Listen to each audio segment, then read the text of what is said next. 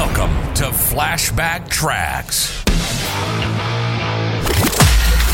Travel back in time each Friday to an era of big hair, leg warmers, and Walkmans. Far out. Veg out with some clips from Downtime Broadcasting's promotional audio cassette magazine from the 80s and 90s, right here on the World Wide Web.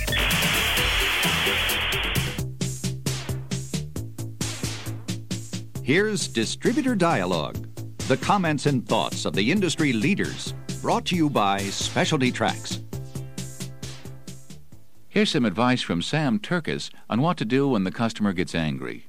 And Sam, president of Gowie Madison in New Jersey, speaks with the voice of experience. Sam has been president of SAGNY as well as a member of the board of SAAI. Selling is full of problems that may result in the loss of customers, Sam Turkis reports. As experienced marketers, we do our best to head off these calamities at the start, but sometimes the situation is beyond our control. Based on my years of selling in the field, I have learned a valuable lesson that frequently eludes managers and sales representatives alike. My conduct in losing an account may be as important to my selling future as anything that I do as a sales professional. The cause of the customer's displeasure may be product failure, delivery problems, credit complications, or any number of reasons. Regardless of the problem, the result is complete customer dissatisfaction.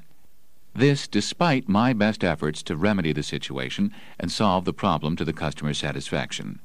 The customer has decided not to do any more business with my company. Just as a good pool player is always planning his next shot, so too a sales representative plans his next call. If I think that I'm losing an account, my goal must be to do it in such a way that the door is left open for me and my company. This is not the time to make excuses for my factory or the people in charge of distribution. Least of all is it the occasion for me to complain about their performance, just to let the customer know that I'm really on his side. He has little patience for that kind of talk now. In fact, it's better to skip such excuses under any circumstances. There are, however, little things that can prevent him from shutting the door forever. For example, being friendly and having a sympathetic attitude is most helpful in the critical face-to-face discussion of the problem. This alone will be very beneficial in a tense situation. I must remember that the customer may have some personal or business problem that's coloring his attitude. I must strive to ascertain if there are any hidden problems besides the ones expressed by the customer. If present, these factors usually are the main problem. One reason that the customer may have kept them out of the discussion is that they relate to something he has heard through the grapevine or from my competition. Above all, the customer should be encouraged to express himself completely and unburden all his thoughts about the situation to me as the concerned, receptive listener. It is important to let the customer save face because he is the key person in any sales situation.